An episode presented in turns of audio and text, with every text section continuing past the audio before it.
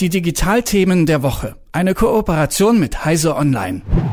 Vor ein paar Wochen ist eine Telegram-Chatgruppe aufgetaucht, in der konkrete Mordpläne an Sachsens Ministerpräsident Michael Kretschmer besprochen wurden. Allein das als Fakt wäre schon schlimm genug, aber es ist eben auch kein Einzelfall. Immer wieder steht der Messenger-Dienst Telegram in der Kritik, weil dort völlig unkontrolliert gewaltverherrlichende Inhalte geteilt und verbreitet werden. Aber das soll sich nun ändern. So wurde auf der letzten Innenministerkonferenz Anfang Dezember beschlossen, strenger gegen Hass und Hetze auf der Plattform Telegram vorzugehen. Nur jetzt kommt das zweite Aber gleich hinterher.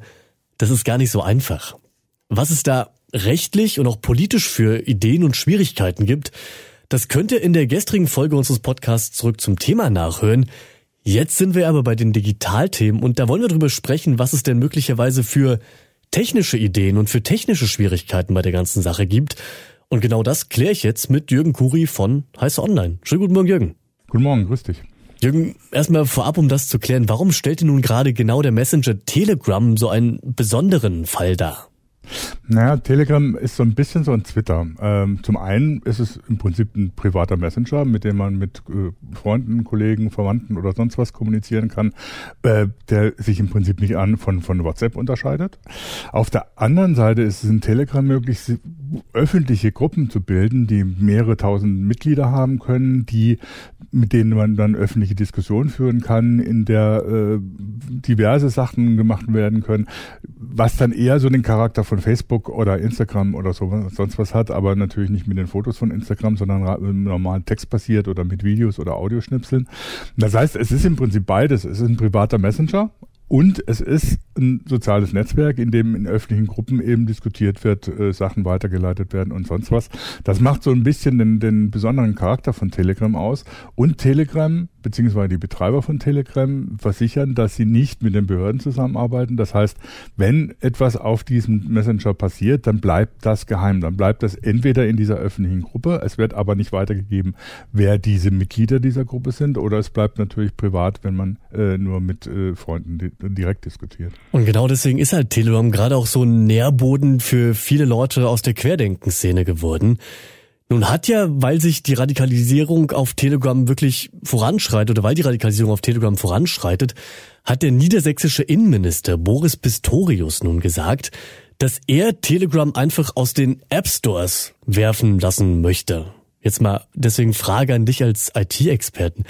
Wie realistisch schätzt du das denn ein, dass jetzt Google und Apple zum Beispiel, die ja die größten App Stores haben, sich da so reinreden lassen würden, nenn ich's mal?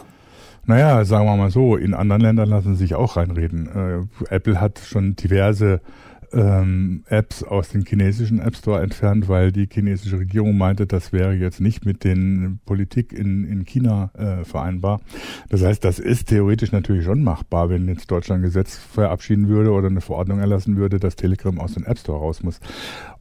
Das aber hier rechtlich haltbar ist, das ist die andere Frage. Das Problem ist ja, also wir diskutieren im Moment über Telegram, als wäre es der Abgrund der Hölle, ähm, wo nur noch Mist passiert, wo nur noch zur Gewalt aufgerufen wird und, äh, und so weiter. Das ist ja aber nicht so. Natürlich gibt es diese Gruppen. Telegram ist aber wie gesagt auch ein normaler Messenger. Und Telegram wird zum Beispiel sehr viel von Oppositionellen in autoritären Regimes benutzt, weil sie da eben sicher kommunizieren können. Das heißt, Telegram hat auch sehr positive Funktionen. Das ist die Frage, ob das dann rechtlich überhaupt haltbar wäre, wenn man sagt, das wird aus den App Stores rausgeschmissen. Google ist teilweise schon dazu übergegangen, gegangen, dass sie sagt, wenn Telegram aus dem offiziellen Google App Store ge geladen wird, dann sind bestimmte öffentlichen Gruppen nicht mehr erreichbar, zum Beispiel die von dem äh, veganen Koch und Überverschwörungstheoretiker Attila Hildmann, kann man nur äh, auf Telegram lesen, wenn man sie nicht aus dem offiziellen App Store bezieht. Das heißt, da sind auch schon, sieht man auch schon, dass da natürlich Wege drumherum gibt. Oder man muss ja nicht äh, das Ganze aus den App Stores beziehen, wenn man mutig genug ist. Das heißt, diese Vorstellung, die kann man natürlich machen, theoretisch. Also man kann, der Staat kann natürlich so eine Verordnung oder so ein Gesetz machen, schmeißt den Telegram aus den App Stores raus. Nur nutzt es letztlich nichts, weil die Leute sich dann aus anderen Quellen besorgen.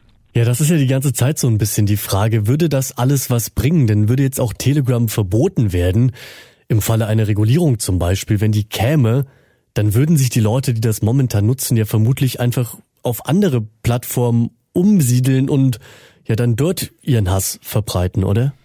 Ja, das ist das Problem. Erstens, wenn man Telegram jetzt komplett verbieten würde und zum Beispiel über Geoblocking das äh, verhindern würde, dass man Telegram in Deutschland benutzt. Ich glaube nicht, dass das verfassungsrechtlich haltbar wäre, aber gut, da müssen letztlich die Juristen drüber entscheiden. Ähm, auf der anderen Seite natürlich kann man sowas dann umgehen. Das heißt, wenn ich das aus dem App Store rausschmeiße, dann ähm, kriege ich das aus, äh, aus anderen äh, App Stores oder von Freunden einfach zugeschickt. Ähm, wenn ich dann sage, Telegram ist in Deutschland verboten, dann benutzen es die Leute trotzdem. Und wie will man das kontrollieren? Will man dann eben auf den Smartphones immer kontrollieren, welche Apps da sind? Das ist ja auch völlig eine absurde Vorstellung. Geoblocking lässt sich letztlich auch umgehen. Das heißt, Geoblocking bedeutet ja, dass ich bestimmte eine App in einem bestimmten Gebiet äh, nicht benutzen kann, was anhand der IP-Adressen festgestellt wird. Ähm, auch das lässt sich natürlich umgehen. Das heißt, technisch gibt es dann natürlich Möglichkeiten, aber die sind immer umgehbar, bis dahin, dass man natürlich dann sagt, ja gut, dann benutzen wir halt ein anderes Netzwerk für unsere äh, Mordaufrufe. Äh, so rechtsradikale Netzwerke wie Parler oder so, die stehen Gewehr bei Fuß, um äh, die ganzen Leute aufzunehmen und ihnen äh, Kommunikationsmöglichkeiten bieten. Das heißt, man rennt da immer hinterher mit juristischen Mitteln oder mit technischen Mitteln, um das zu verhindern und die Leute wissen genau, dass sie die umgehen können, beziehungsweise dann eben auf andere Plattformen ausweichen. Ja, Jürgen, ich hatte so ein bisschen die Hoffnung, dass ihr wirklich das mit diesem technischen Fokus durchgehen könnt. Du hast jetzt auch schon verschiedenste Möglichkeiten genannt, was es da als Regulierungsform Möglichkeiten so geben würde. Aber so für mich kristallisiert sich da auch wieder raus. Man kann dieses Problem wahrscheinlich nicht nur technisch lösen, denn es hängt halt auch mit dem politischen, mit dem juristischen, auf das du auch immer wieder zu sprechen gekommen bist, einfach zusammen. Und damit sind wir eigentlich jetzt auch bei der großen Hauptfrage, würde ich mal sagen, unter der wir eigentlich alles zusammenfassen können, was wir hier so besprechen. Nämlich, ob es technische Lösungen für politische Probleme geben kann. Wie würdest du diese Frage möglichst kurz beantworten?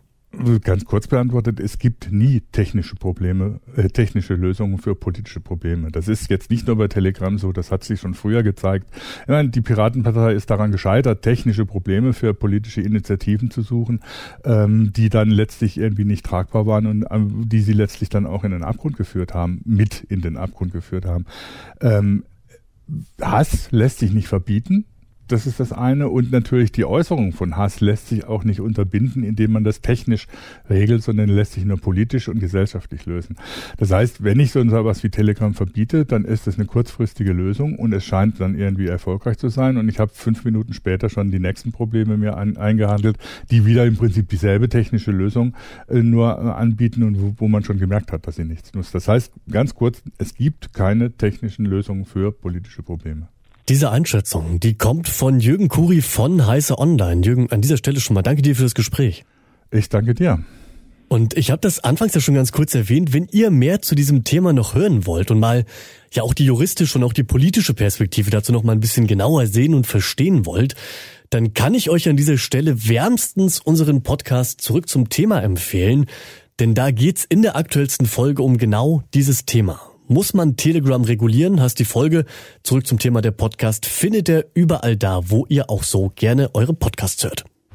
Die Digitalthemen der Woche. Eine Kooperation mit Heise Online.